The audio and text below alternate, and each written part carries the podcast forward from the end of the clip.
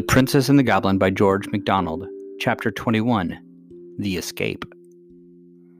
As the princess lay and sobbed, she kept feeling the thread mechanically, following it with her finger many times up to the stones in which it disappeared. By and by, she began, still mechanically, to poke her finger in after it between the stones as far as she could. All at once, it came into her head that she might remove some of the stones to see where the thread went next. Almost laughing at herself for never having thought of this before, she jumped up to her feet. Her fear vanished. Once more, she was certain her grandmother's thread could not have been brought here to her uh, just to leave her there. She began to throw away the stones from the top as fast as she could, sometimes two or three at a handful, sometimes taking both hands to lift one. After clearing them away a little, she found that the thread turned and went straight downwards. Hence, as the heap sloped a good deal, growing, of course, wider towards its base, she had to throw away a multitude of stones to follow the thread. But this was not all, for she soon found that the thread, after going straight down for a little way, turned first sideways in one direction, then sideways in another, and then shot at various angles hither and thither inside the heap, so that she began to be afraid that to clear the thread she must remove the whole huge gathering.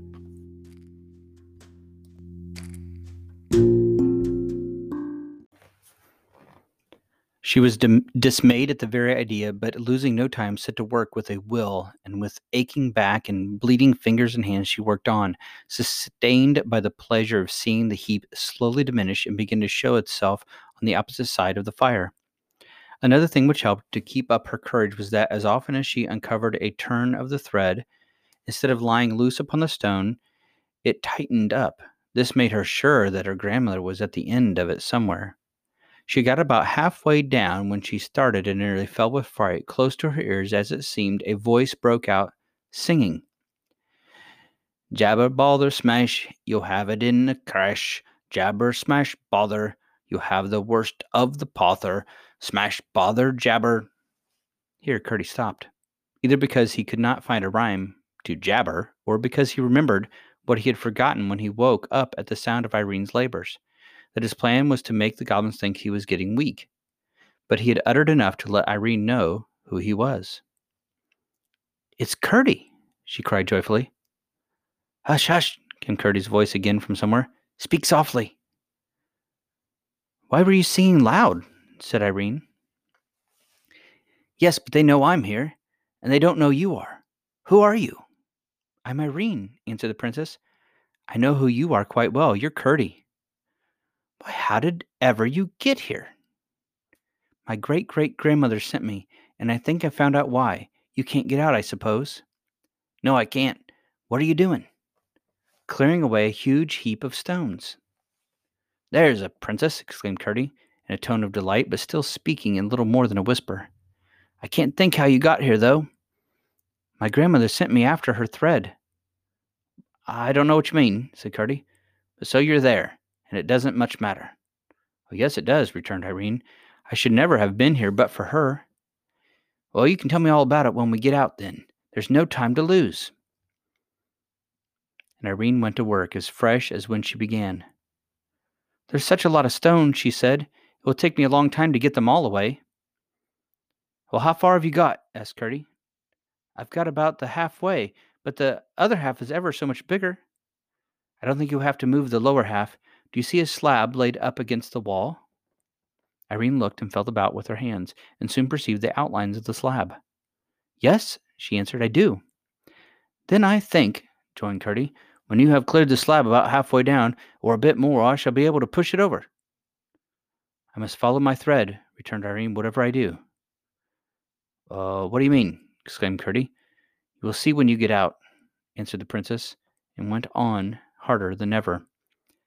But she was soon satisfied that what Curdie wanted done and what the thread wanted done were one and the same thing, for she not only saw that by following the turns of the thread she had been clearing the face of the slab, but that a little more than halfway down the thread went through the chink between the slab and the wall into the place where Curdie was confined, so that she could not follow it any further until the slab was out of her way. As soon as she found this, she said in a right joyous whisper, Now, Curdie, I think if you were to give a great push, the slab would tumble over. We'll stand quite clear of it then, said Curdie. Let me know when you are ready. Irene got off the heap and stood on one side of it. Now, Curdie, she cried. Curdie gave a great rush with his shoulder against it. Out tumbled the slab on the heap, and out crept Curdie over the top of it. Why, you saved my life, Irene, he whispered. Oh, Curdie, I'm so glad. Let's get out of this horrid place as fast as we can. Well, that's easier said than done, returned he. Oh, no, it's quite easy, said Irene. We have only to follow my thread. I'm sure that it's going to take us out now. She had already begun to follow it over the fallen slab into the hole, while Curdie was searching the floor of the cavern for his pickaxe. Well, here it is, he cried.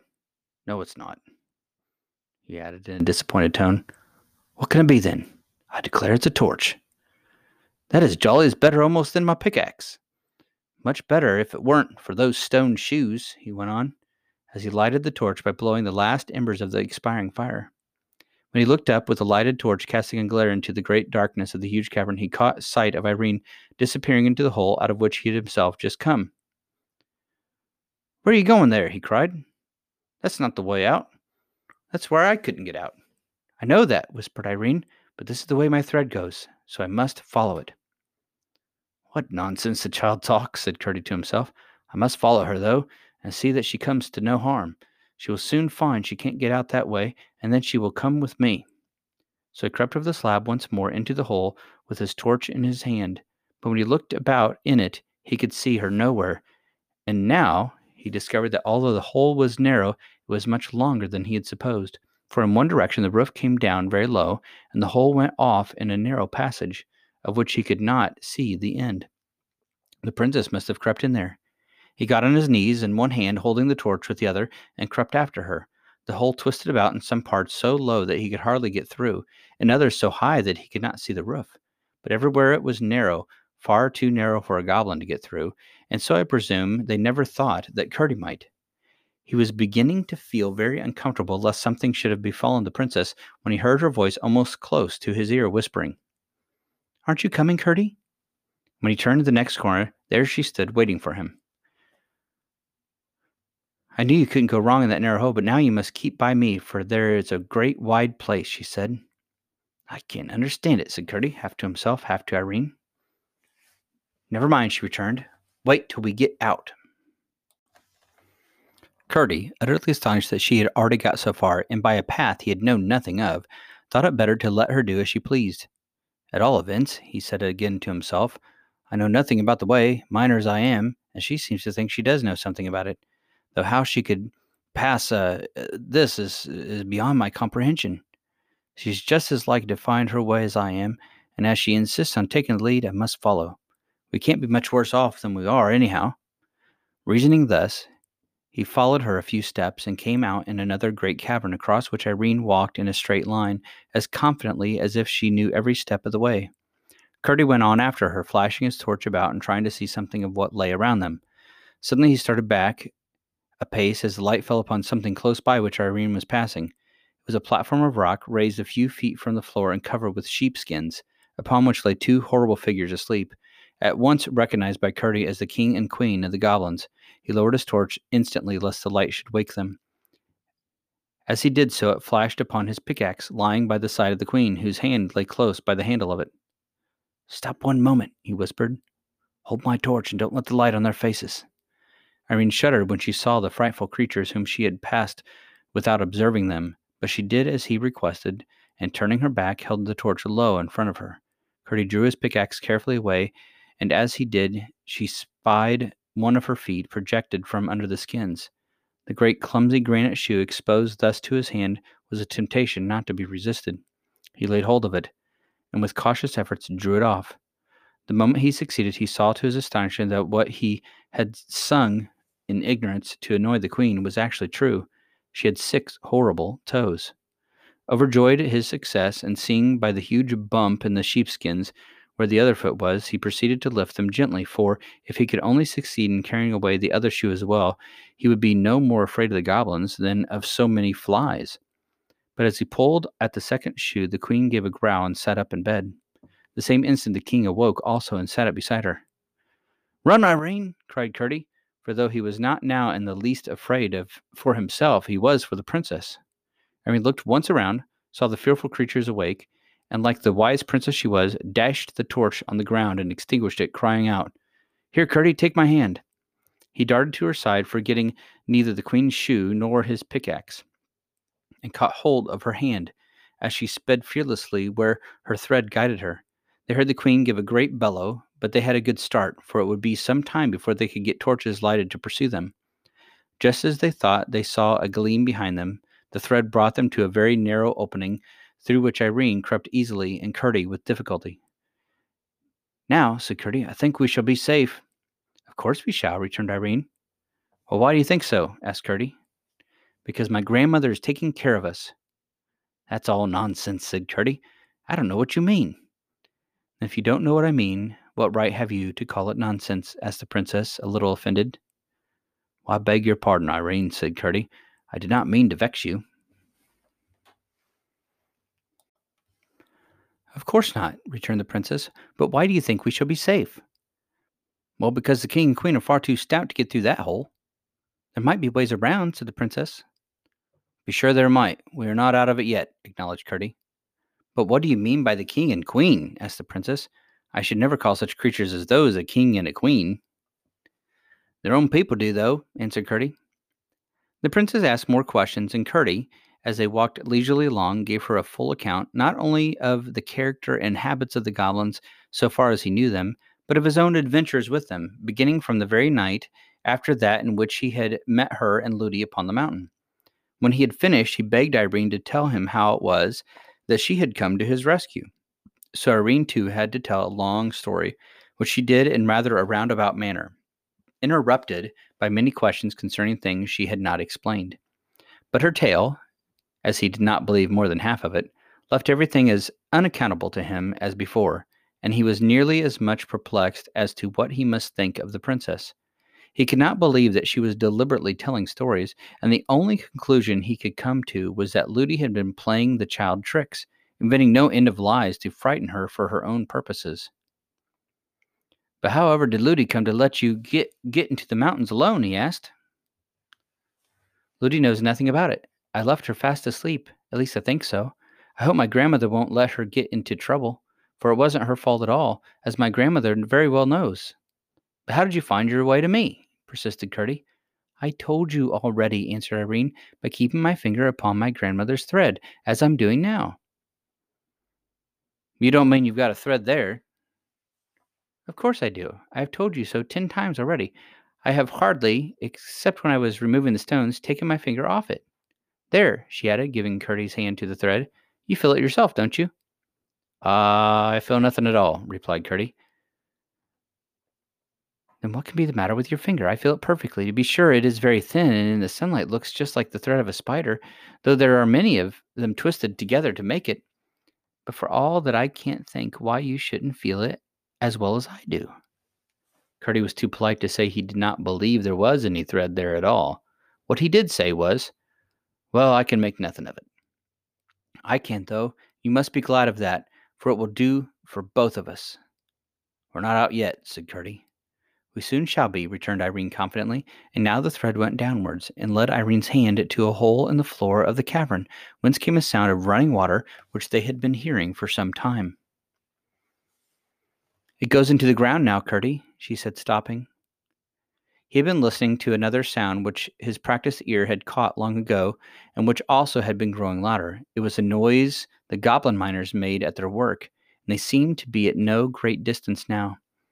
Irene heard it the moment she stopped. What is that noise? she asked. Do you know, Curdie? Yes, it's the goblins digging and burrowing, he answered. And you don't know what they do it for? No, I haven't the least idea. Would you like to see them? he asked, wishing to have another try after their secret. My thread took me there. I shouldn't much mind, but but but I don't want to see them, and I can't leave my thread. It leads me down into the hole, and we better go at once. Very well. Shall I go in first? said Curdie. No, better not. You can't feel the the thread, she answered, stepping down through a narrow break in the floor of the cavern. Oh, she cried. I'm in the water. It is running strong, but it is not deep. There's just room to walk. Make haste, Curdie. He tried, but the hole was too small for him to get in. Go on a little bit, he said, shouldering his pickaxe. In a few moments, he had cleared a larger opening and followed her. They went on down and down with the running water. Curdie, getting more and more afraid it was leading them to some terrible gulf in the heart of the mountain. In one or two places, he had to break away the rock to make room before even Irene could get through, at least without hurting herself. But at length they spied a glimmer of light, and in a minute more they were almost blinded by the full sunlight into which they emerged. It was some little time before the princess could see well enough to discover that they stood in her own garden, close by the seat on which she and her king papa had sat that afternoon. They had come out by the channel of the little stream. She danced and clapped her hands with delight. Now, Curdie, she cried, won't you believe what I told you about my grandmother and her thread? For she had felt all the time that Curdie was not believing what she told him. There, don't you see it shining on before us? she added. I don't see anything, persisted Curdie. Then you must believe without seeing, said the princess, for you can't deny it has brought us out of the mountain. I can't deny we're out of the mountain, and I should be very ungrateful indeed to deny that y- you had brought me out of it. I couldn't have done it but for the thread, persisted Irene. That's the part I don't understand. Well, come along, and Lootie will get you something to eat. I'm sure you must want it very much. Indeed, I do, but my father and mother will be so anxious about me. I must make haste, first up the mountain and tell my mother, and then down into the mine again to let my father know. Very well, Curdie, but you can't get out without coming this way, and it will make and I will take you through the house, for that is nearest. They met no one by the way, for indeed, as before, the people were here and there and everywhere searching for the princess. When they got in, Irene found that the thread, as she had half expected, went up the old staircase, and a new thought struck her. She turned to Curdie and said, My grandmother wants me. Do come up with me and see her. Then you will know that I have been telling you the truth. Do come. Please, Curdie? I can't bear you should think what I say is not true. I never doubted you believed what you said, said Curdie. I only thought you had some fancy in your head that was not correct. But do come, dear Curdie. Little miner could not withstand this appeal, and though he felt shy in what seemed to him a huge grand house, he yielded and followed her up the stair.